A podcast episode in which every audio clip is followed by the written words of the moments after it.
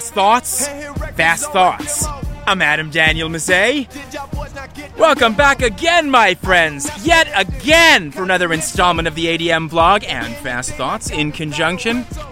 It's another resplendent, sunshiny day, copious amounts of vitamin D banging down on your upstairs noodle, all over your body and entering your corpsicles, especially here at the center of the known universe, otherwise known as Toronto. You know Toronto, the six-hog town, the big smoke, T-O, T-dot, city of love. Some even call it the big toe. You know why?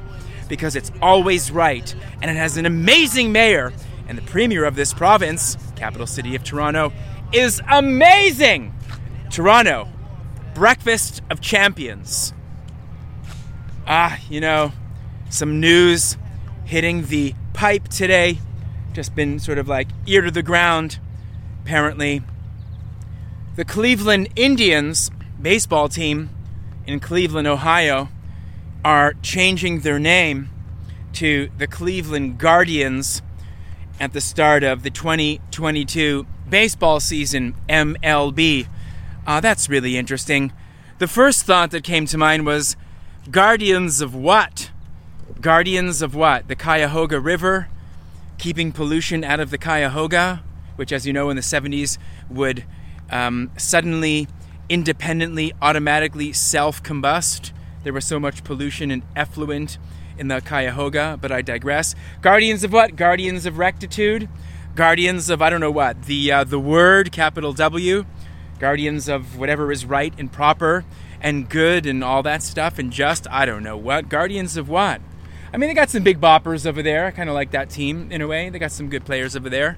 They got the Franmil Reyes. By the way, everybody ever wonder why? This is just a thought I'm going to mention because it comes to mind. I heard a great documentary several years ago about this issue, and most people probably don't associate all the... You know how sometimes you have people, you have players in baseball primarily or exclusively that come from either the Dominican or not so much Venezuela, although I could see them doing it over there as well because they're in the thrall of the Castros, but in Cuba.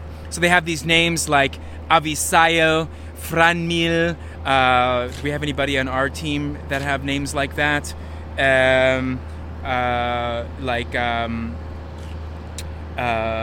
Darwinson, or Williams. There's another one for you. Williams with an N, Williams. Okay, so what's going on over there? Okay, so in Cuba, because of communism, what's happening is everything else in their life is circumscribed by the government. So the one way that parents and families can demonstrate a measure of independent thinking, it's really petty and puny, but it's kind of interesting, is they do whatever they want with respect to naming their children. So their last names, their family names, may be either Spanish-derived, it may be British-derived, it may be whoever was on the island at the time, American-derived. That's why here's another example. Aroldis Chapman, the closer for the Yankees, right? The big guy, lefty, massive dude, Cuban, right? Aroldis Chapman. There's another example of it. Chapman, of course, probably American descent, something there, British descent on the island of Cuba, and a made-up name. So parents would create names for their children. They did that in East Germany as well. They did it a little bit less. What they did in East Germany was they would call their kids American names or Western names. Rocky, Steve, Buster, Rocco. I met a lot of people when I was in Germany that have names like that. So in the Cuban situation, the one way that they can break free of the strictures of the of Cuban communism is by naming their children whatever they want. So if you ever see that in baseball, that's the reason. Franmil, they do these concatenated names, these compound names of these different whatever. They just pick a name from here and a name from there, and then they just call their kid that. There's a lot of examples of that. So if you're paying attention to that, you'll see what I'm talking about.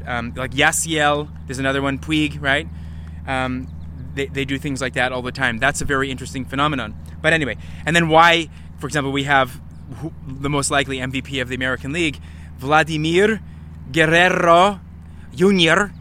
So why Vladimir? Again, in the thrall of the communist leaders, a lot of the, like Vladimir in Latin America, again, because of the thrall of communism. Again, Carlos the Jackal, his name is, Carlos Illich. Illich? What is Carlos the Jackal's last name? It'll come to me in a second. Again, in the thrall, because they come from these communist, socialist, radical, crazy families. Anyway, a little history lesson for you. I thought you'd be interested in that. So, I don't know if you're the type of person that likes to call things by the way they are. When I'm in Montreal, I call René Lévesque Dorchester. I don't call it the Rogers Centre. I call it Skydome, because that's what it is. And, I mean, there's probably a good explanation for this, but if the Skydome can be changed to the Rogers Centre or any of the other parks, you know, Great American Life Park in Cincinnati, or what is it called in Miami? Again, it used to be called Marlins Stadium. Now it's New Loan, Low, No Loan, Low Loan, something, you know, All Loan Park. Bush Stadium. That's kind of more of a classic one. Or why can't I think of them right away? Let's see if one comes to mind. Tropicana Field, the Trop. So why can Yankee Stadium stay Yankee Stadium?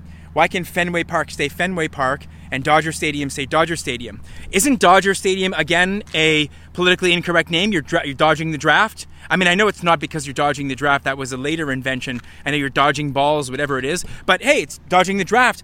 I am offended by the fact that the team's called the Dodgers. You're dodging the draft. Do your patriotic duty, yo. You know, things like that. Anything and anybody can interpret anything. And those stadiums are probably owned by the city, and therefore they don't have to get sponsored by corporate sponsorship. But, for example, now we have this whole discussion here in Toronto where we're going to be renaming names. Dundas isn't going to be Dundas. Jarvis isn't going to be Jarvis. You know, whatever. Soon they'll rename all, whatever. I mean, they're going to name whatever street falls into whichever sort of neat little box. What's that game where you used to slip the little checkers into the little slip and it used to come down and used to make like checkers but vertically, not horizontally, whatever that game is? Somebody remind me, please. So, again, I call things the way they are. I use the names of the things and I use adjectives. Again, I'm not going to specify that's going to result in a whole sort of red flag situation. I use adjectives of things to describe things as the way that they are. Changing your currency and the faces that are on your bills is not going to change people's attitude with respect to anything. In fact, what it'll do is it only increases the rancor. It only increases the disharmony, the disunity. It only mars the peace. And we can see that, again, because I lived in the post-communist world for a long time, and you can see that in the states that had fallen under the bloc, that the BLOC, the bloc nations that had fallen under the orbit of Moscow and the Soviet Union at the time. Those squares and platzes and things, that had, what was it? In Germany, it's Karl Marx Stadt. What is the name of it? Is it Chemnitz? Somebody remind me. I have to look it up. Chemnitz, right? Chemnitz is the name of the German city in East Germany. Karl Marx Stadt, the city where Katharina Witt, famous East German figure skater, pretty hot, by the way, different squares that had been changed, the names had been changed. Somebody remind me who lives in Berlin, Stalin Alley, and they had changed it after the death of Stalin in 1953.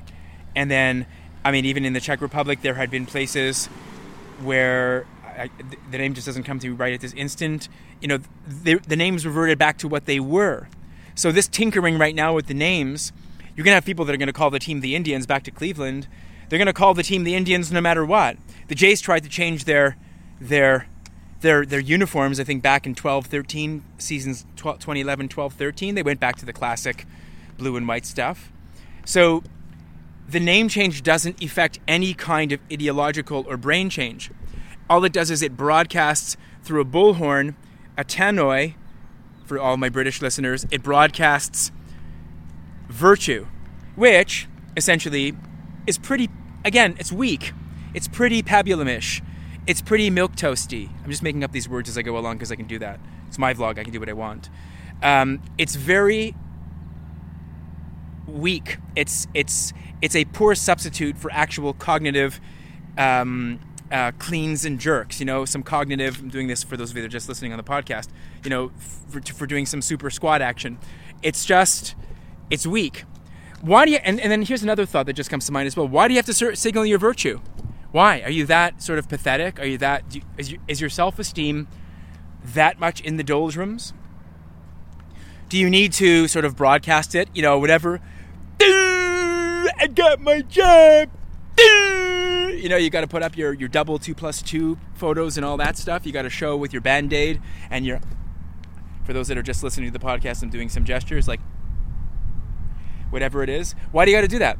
Why can't you just keep it to yourself? It's a health issue, right? It's a health issue, apparently. So then keep it to yourself.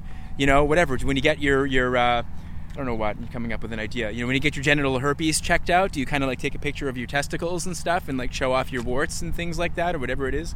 I mean, you don't do that, right? So just keep it to yourself. So I don't understand all this virtue signaling stuff. It's kind of pointless. And it's very short shelf life. It doesn't last very long. It's just something that you do in the moment, in the heat of the moment.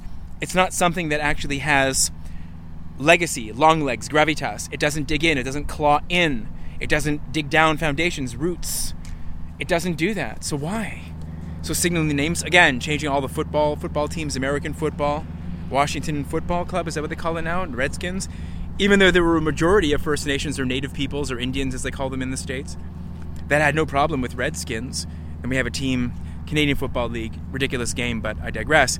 Edmonton Eskimos, now they're called Edmonton Football Club or something like that.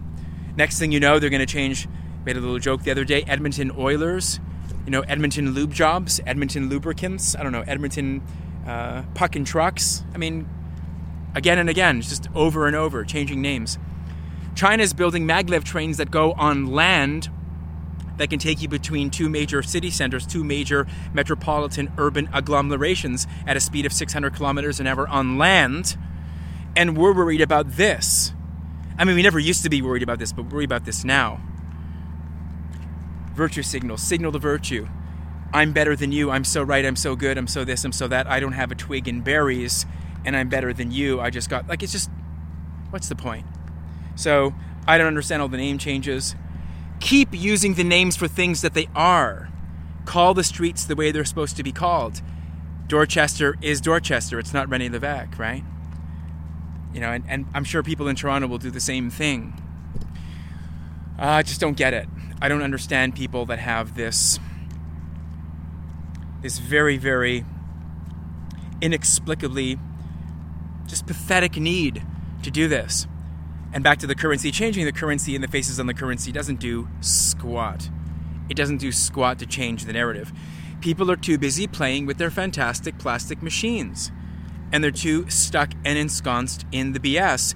They don't have time to pay attention to a historical account. They don't have time to do the research, to dig deep and to look at the alternative sources, just to look at the standard Wikipedia, you know, carefully crafted, you know, sieved and sifted, chaff and wheat separated Wikipedia entry. They don't really do the deep digging.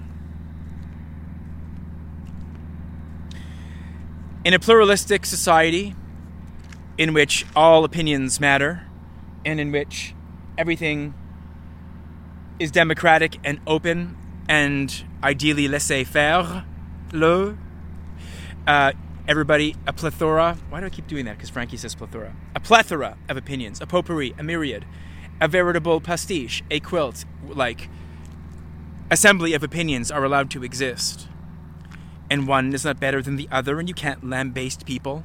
And don't come blaming me when somebody gets offended by your decidedly or semi-intrusive questions. And pow! Right in the kisser! And they pow you right on the chops. Or they kick you in the C.O. Jones or something else. Maybe they throw some stuff in your face because they don't like you asking them questions. I don't know. You don't really have a right to ask strangers personal questions. It's like you don't ask people if they like anal. Like, do you like anal? Excuse me? You know? I don't know. Do you like your pap smear or something? Like, you just can't do that. You just can't do that. But I digress again. Cleveland Guardians? I don't know. I'm not into it. I'm still going to call them the Indians.